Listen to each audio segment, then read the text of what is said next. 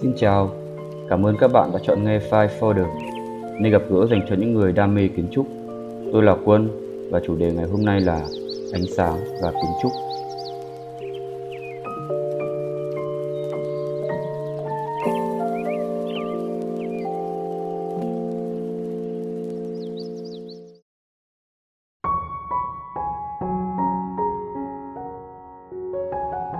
Chúng ta đều đang sống trong những ngày giãn cách vì Covid. Cũng như các bạn, tôi làm việc tại nhà, vẫn dành nhiều thời gian trước màn hình máy tính. Để giữ sự tập trung, đôi khi tôi cũng tránh xa màn hình TV và điện thoại. Khi ấy, để nhận biết thời gian trôi đi đối với tôi chỉ thông qua sự thay đổi của ánh sáng mặt trời qua ô cửa sổ. Tôi và các bạn có lẽ cũng sẽ tự hỏi, lần gần đây nhất chúng ta được thực sự tận hưởng và đắm chìm trong ánh sáng bầu trời là khi nào? Bạn có nhớ cảm xúc của mình khi ấy không? Đó là cảm giác hân hoan, tràn đầy năng lượng của bình minh trên biển, hay cảm giác man mát buồn, dịu dàng và lãng đãng của hoàng hôn hồ Tây, hay đơn giản là cảm giác thanh tao khi ngắm những tia nắng xuyên qua tàn lá. Có lẽ bền bỉ và tự nhiên giữa ánh sáng mặt trời và tâm hồn con người thực sự có một mối liên kết. Nó soi dọi mọi cảm xúc đời thường của chúng ta. Đó là thứ ánh sáng nguyên thủy mà chúng ta cùng chia sẻ với những người anh em của hơn 3 vạn năm trước. Tôi chợt nghĩ trong ngôi nhà của mình với tất cả những thiết bị điện tử này, tôi hoàn toàn không bị ngắt kết nối với thế giới con người. Nhưng nếu tôi bị ngắt kết nối với ánh sáng mặt trời, thì cảm xúc của tôi sẽ rất tiêu cực.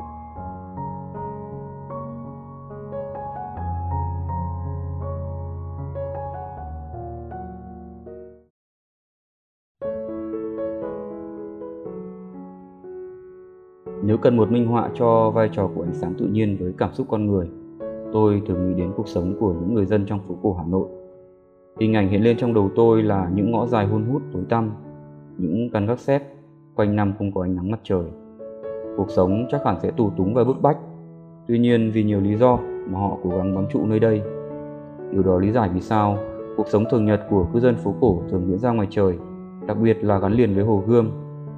Sự gắn kết với thiên nhiên bên ngoài giúp họ duy trì được cuộc sống bên trong và tìm được sự cân bằng. Nếu như bạn có một lựa chọn khác, được sống trong một căn hộ chia lô với duy nhất một mặt tiền hướng phố để đón sáng, liệu bạn có dành một phần diện tích quý báu cho ánh sáng mặt trời lấp đầy không? Phòng ngủ, phòng khách hay phòng tắm có thể nhỏ đi để dành chỗ cho một giếng trời, một không gian tưởng như không thiết yếu. Nhưng đây là nơi bạn có thể cảm nhận ánh sáng thay sắc theo thời gian và len bóng bên trong ngôi nhà của mình.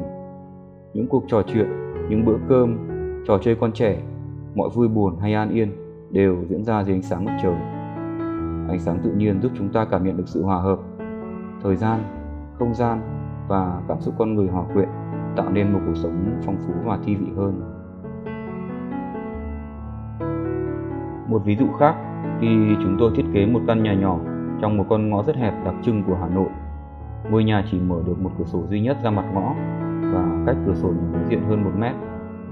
Nếu là một khung cửa sổ thông thường thì chiếc rèm tre sẽ luôn luôn đóng lại. Ở đây, người chủ nhà lại hứng thú với giải pháp xây dựng một bức tường bằng gạch kính để vừa đảm bảo sự tĩnh lặng riêng tư, vừa đưa được ánh sáng tự nhiên vào trong không gian sống. Trong trường hợp này, điều mà người ấy cần là sự kết nối với ánh sáng tự nhiên chứ không phải là với xã hội xung quanh mình.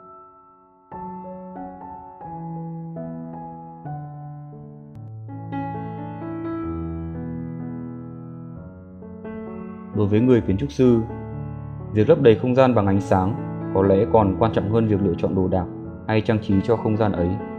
Vai trò của kiến trúc là giúp con người duy trì sự kết nối, lặng lẽ, âm thầm với ánh sáng tự nhiên. Kiến trúc chỉ đơn giản như vậy thôi phải không? Nhưng rồi khi ánh nắng dần tắt, khi anh chàng cổ đại bắt đầu nhóm lên một ngọn lửa, thì chúng ta bật lên những ngọn đèn neon, đèn huỳnh quang và đèn led. Các bạn có tự hỏi rằng nguồn sáng nhân tạo đó có đem lại những cảm xúc nguyên thủy như bầu trời không? Bạn có cảm thấy sự kết nối với ánh sáng không? Và nếu chưa, thì bạn có thể làm gì? Vậy hãy để File Folder kể tiếp câu chuyện về ánh sáng nhân tạo và kiến trúc vào kỳ tiếp theo. Hẹn gặp lại các bạn.